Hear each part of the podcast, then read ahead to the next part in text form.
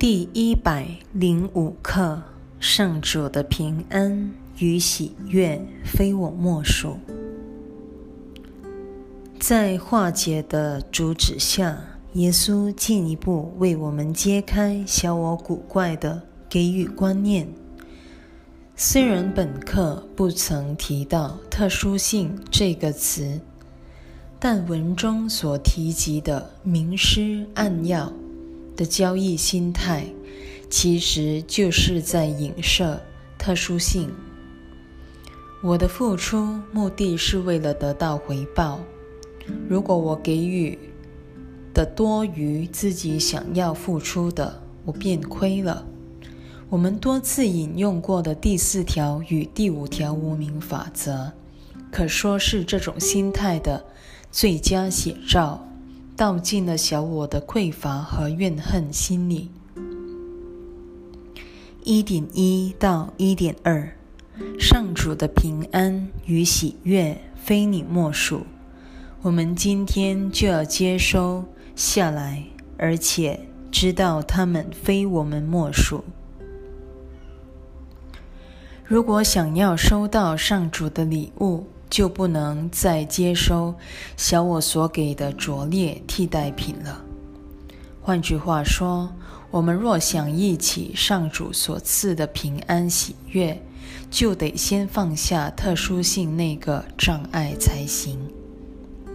一点三到一点四，我们还要试着了解，这些礼物会因着我们的接受而不断增长。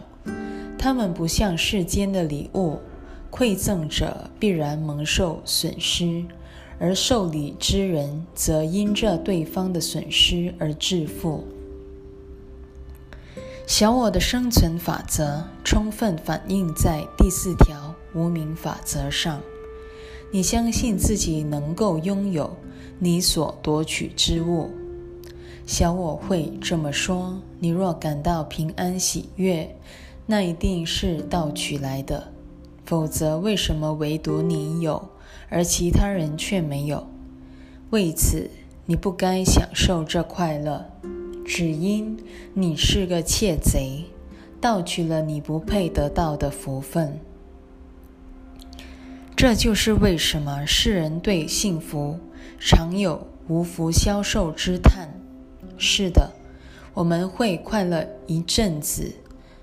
但没多久就心生内疚，我不配这么幸福吧？几乎每个人都有这种病态心理。本课要修正的就是这种神志不清的小我思维，而且还进一步教我们明白：如果幸福、平安是上主给我的礼物，必然也赐给了每一个人。根本无需互相盗取或抢夺，只要欣然接受即可。上主的礼物即是给每一个人的，自然人人受益，无人亏损。如果上主是爱的话，这是必然的结论。只因爱本身是圆满且一体不分的。一点五。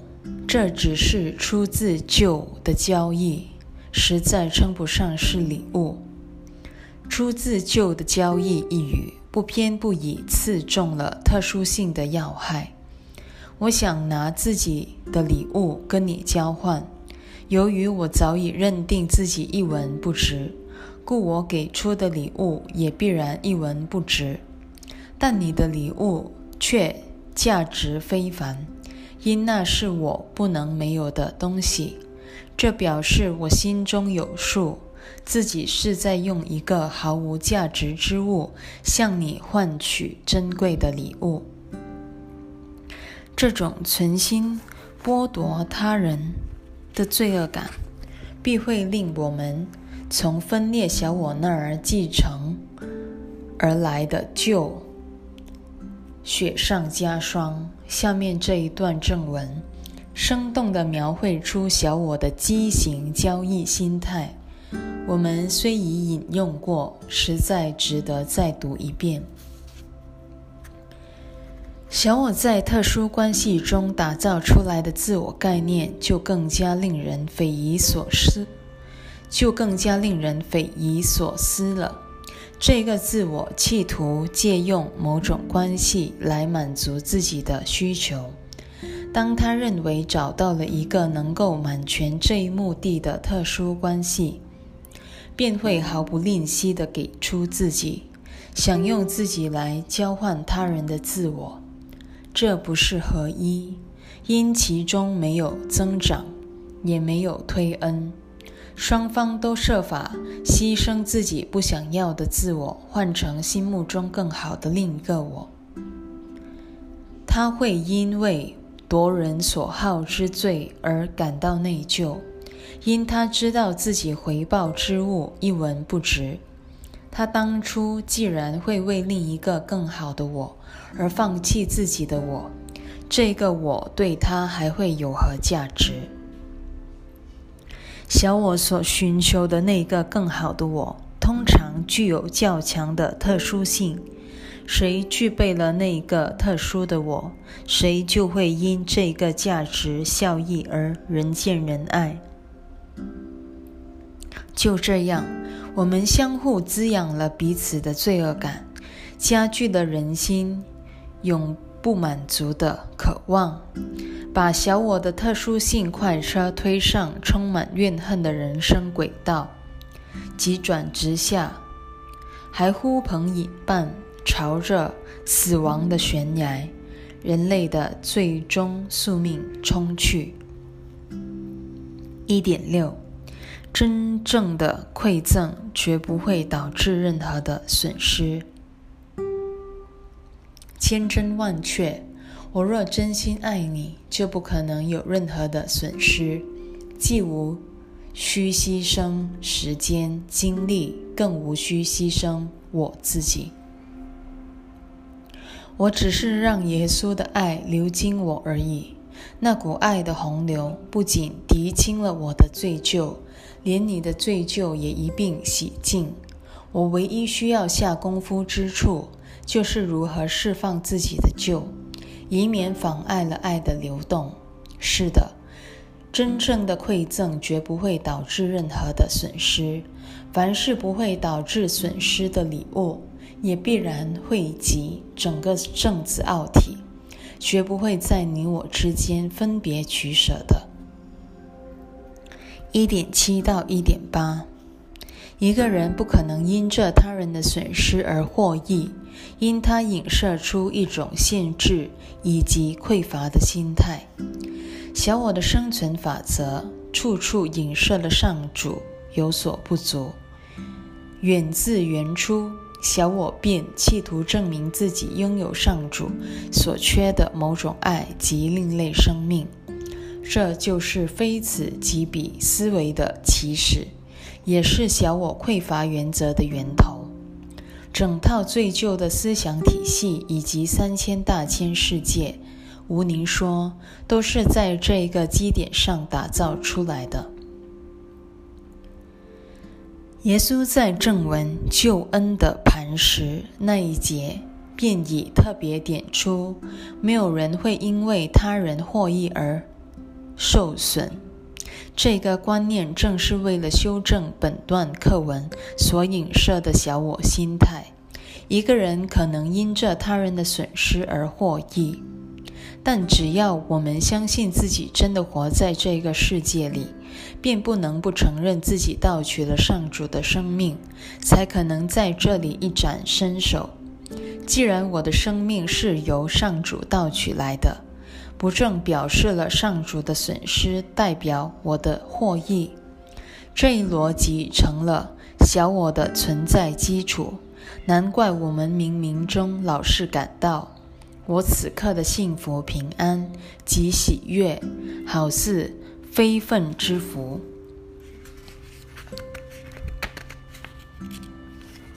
或盗取来的。因而相信自己的幸福必会令他人受损。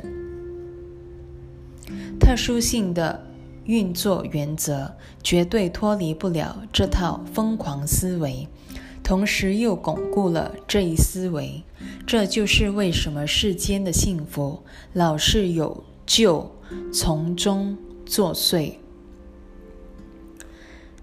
确实如此，每个特殊关系都少不了旧的阴影。我若快乐，表示我有罪，千万别让他人知道。其结果，我不止不敢去看这罪恶感，也绝不向他人透露这个秘密，更别提耶稣了。万一让他知道我罪孽深重，下场势必很惨。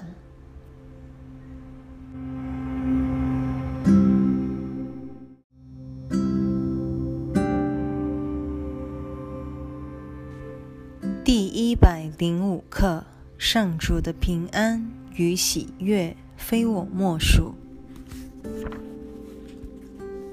二，这种心态是给不出礼物的。这类礼物充其量等于一种下注，目的在获得更高的回报。它无异于高利贷、短期贷款，一种抵押。指望借贷者连本带利的偿还你眼前的世界，每一阶层都充斥着这种变相的馈赠，它丧失了礼物原有的内涵与意义。在这类礼物中，你不可能获得任何东西。这一段描述了特殊关系的另一层面。我想从你那儿得到某些东西，但你太吝啬了，必然不舍得给我。只因你跟我一样，也在为同一目的奋战。这也难怪，因为你也活在我的特殊性世界里。我俩都摆脱不了他的游戏规则。我必须为自己获得付出代价。我必须为自己的获得付出代价。尽管如此，但我会尽量压低投注的成本，减少牺牲，而争取最高的回报。故说，指望借贷者连本带利的偿还，这种期待更高。回报的馈赠根本不配称为礼物，只因小我这种畸形交易心态，纯然属于一种最旧的游戏。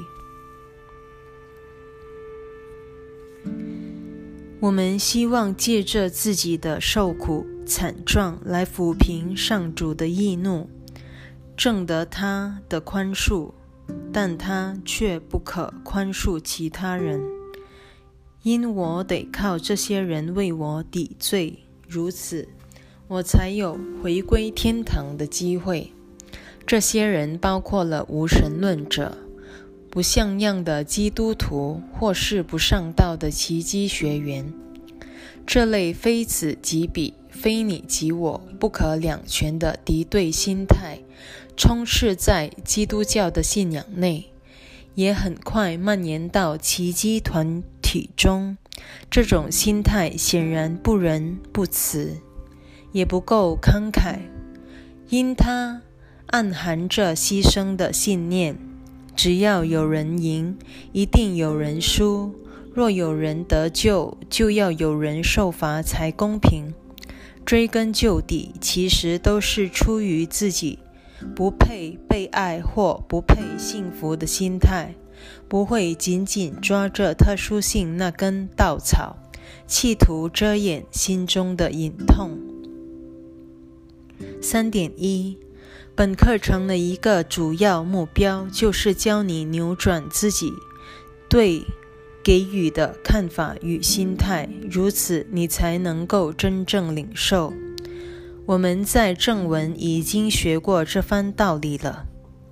练习手册也有好几课反复教导我们如何解除小我明施暗要的交易心态，因为小我骨子里全是非你即我、无法两全的生存逻辑。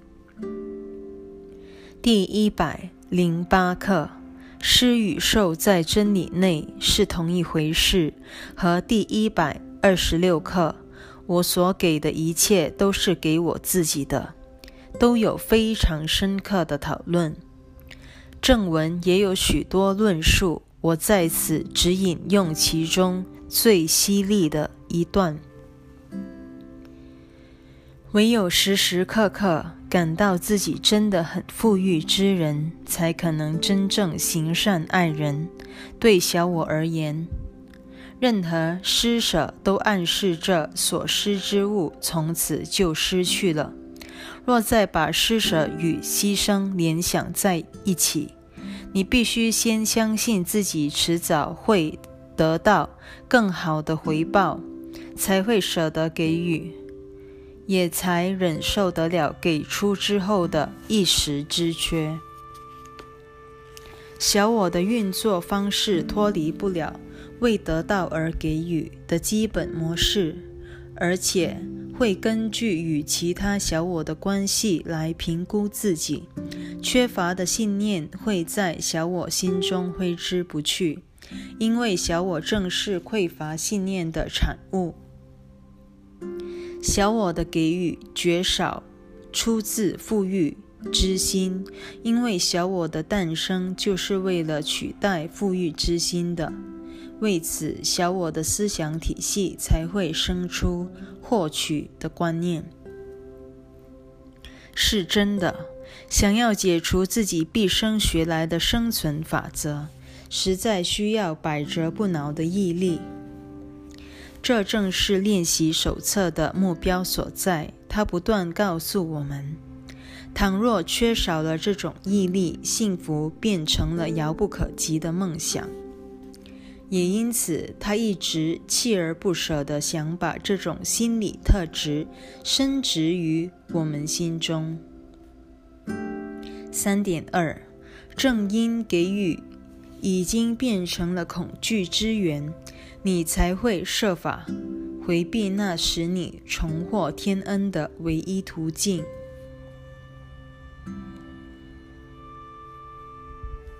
给予之所以变成了恐惧之源，只因我们心知肚明，这种给予却有欺世之嫌，因为我给出的是特殊之爱，企图在这场交易中窃取真爱。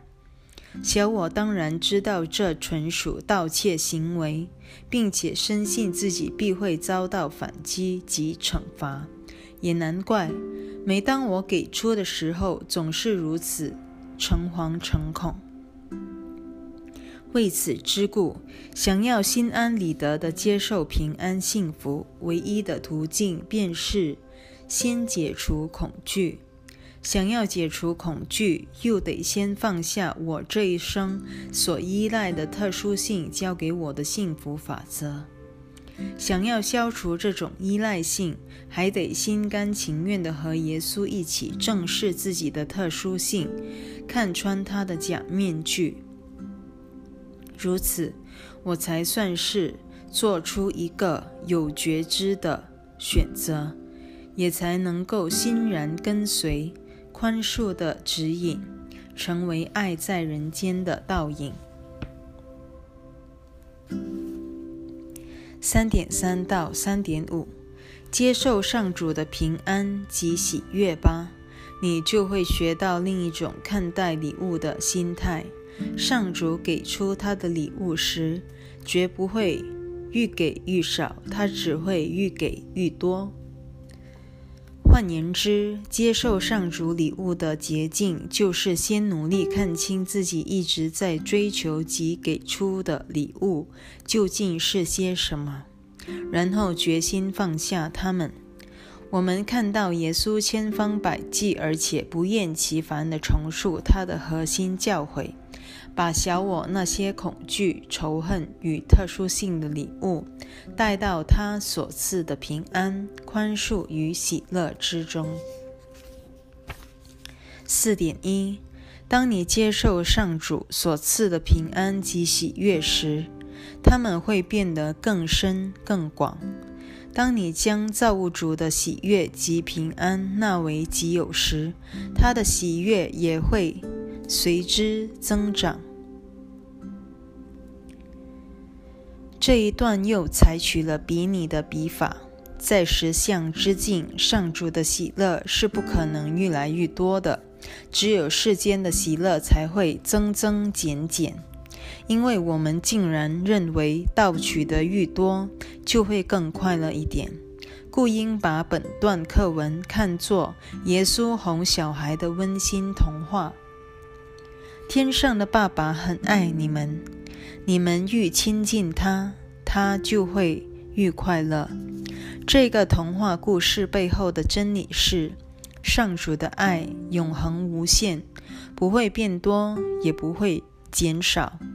而且永远如此，但也不可否认，当我们与爱认同愈深，而与小我的勾结愈少时，我们确实会感受到他的爱好似增长了。无可讳言，多与少的概念在人间充满了意义，但要记住。这种意义仅限于抉择者的那一个层次，因它反映出抉择者究竟选择了上主还是小我，究竟接受了爱的礼物还是恐惧的礼物。四点二到四点五，真实的给予就是创造，它由无限延伸至无穷。由永恒延伸至超时空之境，同时由爱回归它的本体，它使本来圆满之境更加圆满。这有别于量的增加，否则就影射了以往的不足。这种增加让那不可能囿于一己的生命得以实现它。普施一切的大愿，如此，他拥有的一切才能永存不朽。我们再次看到耶稣借用人间语言来传达超越语言之境的限度。要知道，给予、增加这些字眼在天堂根本毫无意义，但耶稣。不能不借用它们来描述那超时空或非质量的天堂境界。为此，耶稣在词汇解析明确点出，奇迹课程乃是针对小我的思想框架而写的。正因如此，它不能不用小我世界的文字观念为我们阐述真理实相之境。但它的最终目的仍是要引领我们从有限迈向无限，从时空迈向超时空的永恒，从特殊性转向真爱之境。五点一到五点二，今天就把上主的平安与喜悦纳为己有吧。让他按照他的圆满标准来满全自己吧。这句话一样必须视为一种比拟，否则就等于说上主本来并不圆满。上主本身的圆满性永远全面而且完整，故圆满他的途径就是接纳上主的圆满真相，拒绝小我的圆满方式，因为小我一向是靠。抢夺来供应所需，只知向外盗取来满全自己。五点三到五点六，你便会了解，能圆满他的，必也能圆满他的圣子。他不会因给予而受损，你也不会。今天就接受他喜悦与平安之礼吧。他必会心怀感激地接受你给他的这份厚礼的。耶稣又回到施与受是同一回事的主题了，因为唯有这个证件才修正得了小我那套非此即彼、非你即我的法则。以及上主的恩惠是要付代价的之观念。总之，牺牲的观念在人间始终扮演了举足轻重的角色。但是，天堂完全不懂牺牲这一回事。我们若想活得幸福圆满，只需诚心操练今天的幸福功课。这是耶稣对我们唯一的期望。接下来。第六及第七段开始描述这一功课。耶稣在整部练习手册给过好几次类似的练习，要我们挑出一位具体人物，不论是敌是友，学习在他身上看出我们原是同一生命的真相。在今天的练习中，耶稣特别叮咛我们把焦点放在心目中的仇敌身上。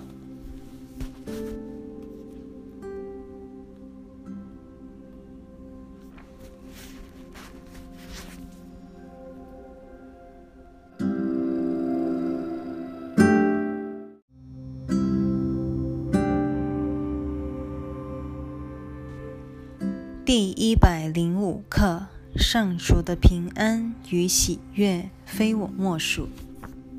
六，今天的练习会以稍微不同的方式开始。先想一想，你曾经拒绝给予平安及喜悦的弟兄，在一律平等的天律下，那原本也是他们的天赋权利。平安及喜悦会因此而被你拒于门外，你也必须返回此地，才能领回这份礼物。这一段话提醒我们：攻击别人无异于打击自己，因为上主只有一位圣子。家喻户晓的漫画家 Walt Kelly 有一句名言：“敌人就是我们。”这个观念在送祷为别人祈祷那一节描述得更加清晰。为别人祈祷，如果了解正确，确实能帮你撤销自己投射于弟兄身上的罪疚。让你看清了，伤害你的并不是那个人。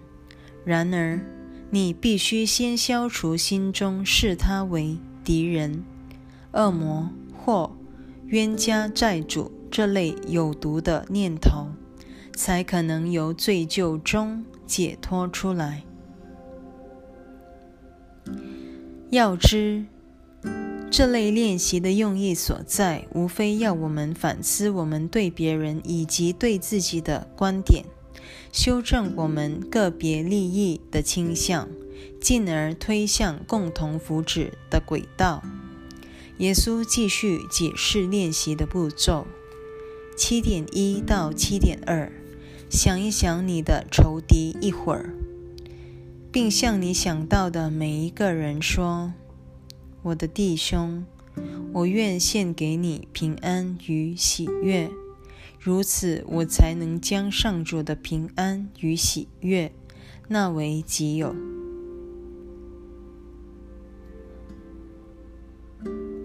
这正是奇迹课程的核心要旨：逐步修正我们的望见，让我们得以享受耶稣的礼物。终有一天，我们会恍然大悟，根本没有人需要我们宽恕。然而，在我们彻底宽恕自己以前，仍然需要借由弟兄来练习宽恕。这类的练习如果做得到地，我们迟早会领悟，外面根本没有敌人这个真相。顾克文将“仇敌”一词加上了引号，毕竟我们真正的心头大患乃是自己的错误决定。我再打个比方，我若把你当成敌人，内心多多少少会感到不安，因为我把你当成自己身外的另一个生命了。耶稣设法让我们明白，我对你的敌意，其实是在投射我内心对上主的恨意。我和你有形的爱恨关系，也不过在投射我心内和小我的特殊关系罢了。故当我请求耶稣帮我宽恕你时，其实是在祈求自己宽恕自己。得此会见的关键就在于，我已透彻的明白，自己自己与外界的关系都在影射我心里与有罪之我的关系，而且那个罪就如此之真。真到我连正视他的勇气都没有。由此可知，有待修正的问题从来不在外面，始终都在自己的心内。正如正文所言，救恩的秘诀即在于此。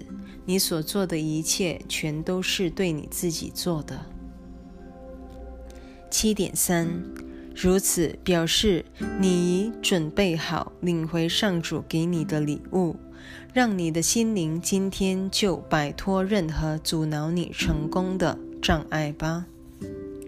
耶稣再一次提醒我们：我们必须先释放所有罪疚及投射的念头才行。我们得主动交出内心的阴暗念头，它才能替我们一笔勾销。可以说，这正是宽恕的枢纽，也是整部课程的精华所在。不论重复多少遍都不为过。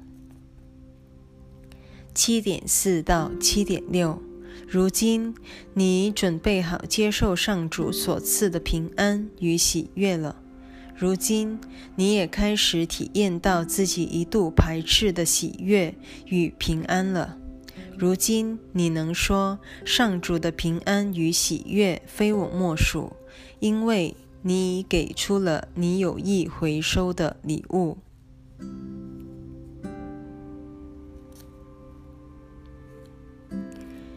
透过特殊关系的人生教室，终会让我明白：我怎么看你，就会怎么看自己。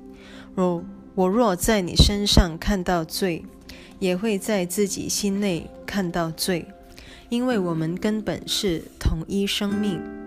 同理，我若了解你的罪过只是小小的错误，因而仍能在你身上看到平安喜乐的话，我才可能放过自己的小小错误，也因而看到始终存于心内的平安喜乐。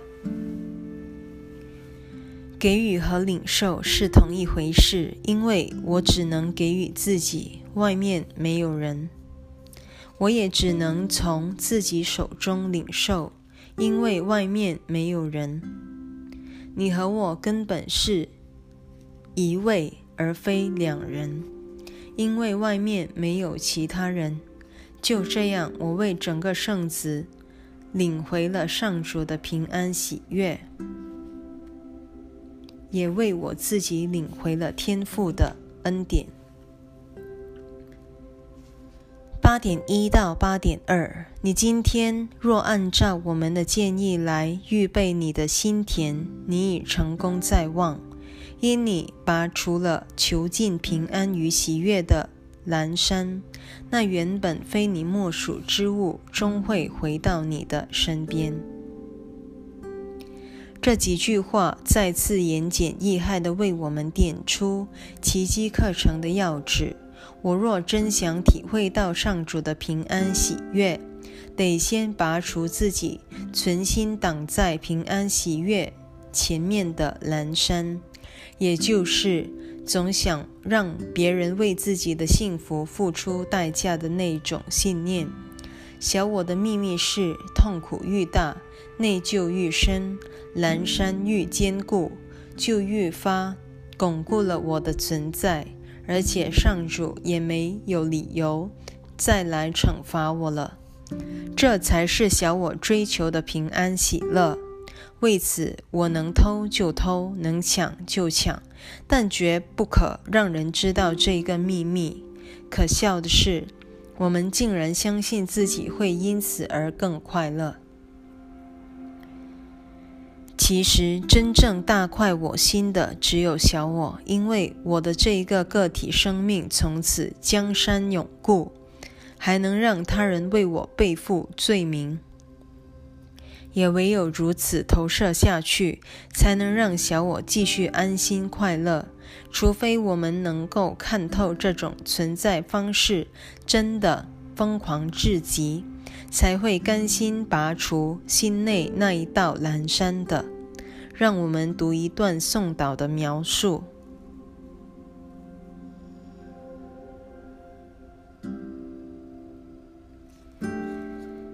只有当你开始质疑自己为何仇视别人，而且看透这种行径背后的理由，即使只是灵光一现。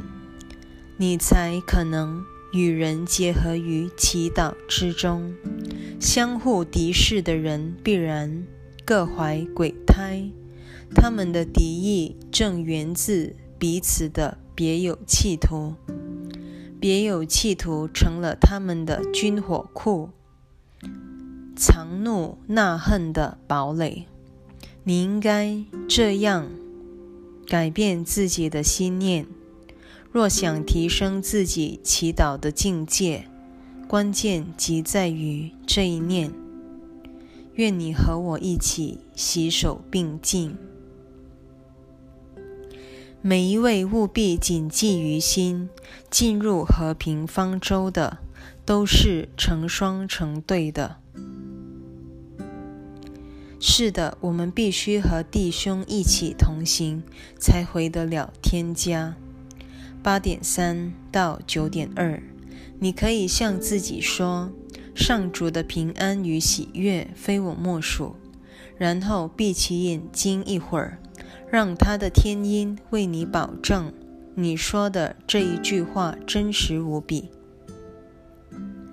今天只要有任何空档，就这样与他共度五分钟的光景。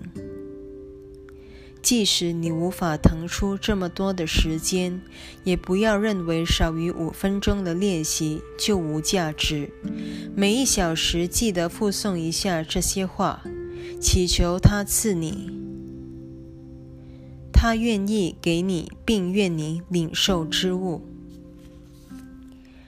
我们得先把小我特殊性之声消音，才表示自己真想听到上主天音，也才可能意识到他确实一整天都在向我发言。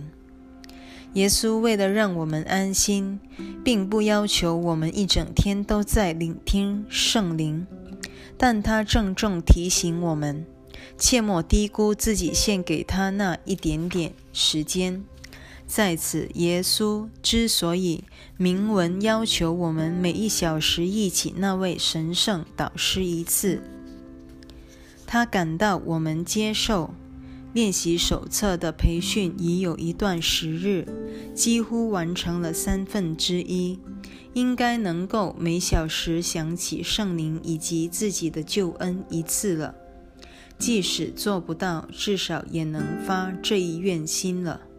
否则，他不会这样要求我们的。九点三，今天下定决心不去阻挠他的旨意。这句话明白显示出，关键不在于上主的旨意，而在于我们始终想要抵制上主旨意的抗拒心理。我们已经意识到自己多么想要逃避耶稣给予我们的功课，又多么害怕转向上主爱的旨意，而令我们难以抗拒小我诱饵的，正是这一个企图和造物主分庭抗礼的伟大的我。九点四，如果有个弟兄的表现让你想要否定他。配得到上主的恩赐时，不妨把这当作帮你再次接受上主恩赐的大好机会。每当你被惹怒时，应该立即觉察到，那是自己存心想要发怒的，因为唯有那样才能凸显自己是个与众不同的我。请注意，除非你自己想要上钩，否则那些诱饵根本左右不了你的决定。唯有特殊性的私心才阻碍得了平安喜悦进入你的心灵。为此之故，每当我们开始生气时，不妨把它当做一个放下特殊性那个宝贝而接受上主礼物的大好机会，因为这特殊性一旦投射在弟兄身上。你就再也无法视而不见了。同样的，当我们看到自己的缺陷或失败时，也可以如法炮制，把弟兄换成自己就成了。其实，我们的身体个性和弟兄的身体个性一样，属于心外的产物，因此不必等到别人打击你。当我们存心伤害自己时，就应该记得把这当作帮助自己再次接受上主恩赐的大好机会。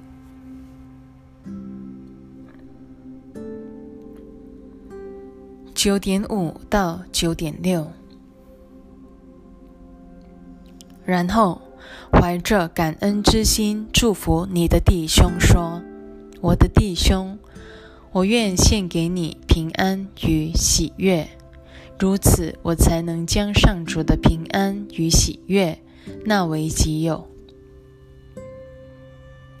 再说一遍，如果我真心想要幸福快乐，就绝对不能把你逐出上主的平安喜乐之外。